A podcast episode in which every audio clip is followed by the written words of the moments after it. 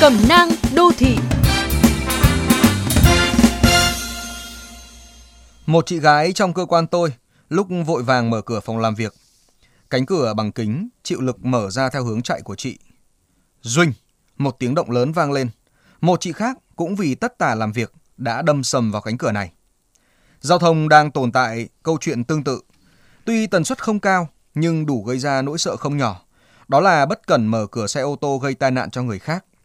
Những người trong cuộc đều vội, nhưng sự vội vàng chủ quan, thậm chí thiếu kỹ năng, ý thức khi mở cửa của người lái xe thì đáng trách hơn việc mở cửa phòng làm việc không quan sát của chị đồng nghiệp kể trên. Hỏi thật các bác tài, đã bao giờ thót tim vì suýt chút nữa cánh cửa ô tô do mình mở ra gây tai nạn cho người đi đường? Nếu đã từng, cái giật mình lúc đó có khiến bạn hoảng hốt. Nhưng sợ trước những thứ do mình tạo ra có thể xử lý ngay bởi phản xạ. Còn với những người tham gia giao thông, họ không biết chiếc xe nào sẽ bất thình lình tung cửa. Phản xạ tránh né của họ có thể dẫn tới va chạm liên hoàn khác. Mở cửa xe ô tô không đơn giản là kéo lẫy, đẩy ra. Giáo viên phải dạy bài bản cách mở cửa nhiều lần trước khi biết lái xe. Những thói quen như dùng tay phải để mở cửa bên tài áp dụng ở Việt Nam.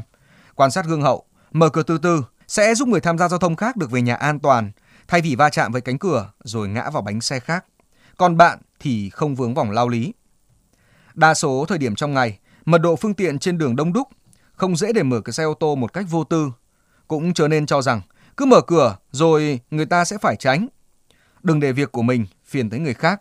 Nó không khác gì lúc tắc đường, bạn lái xe lấn làn ngược lại và đâm thẳng vào xe đối diện.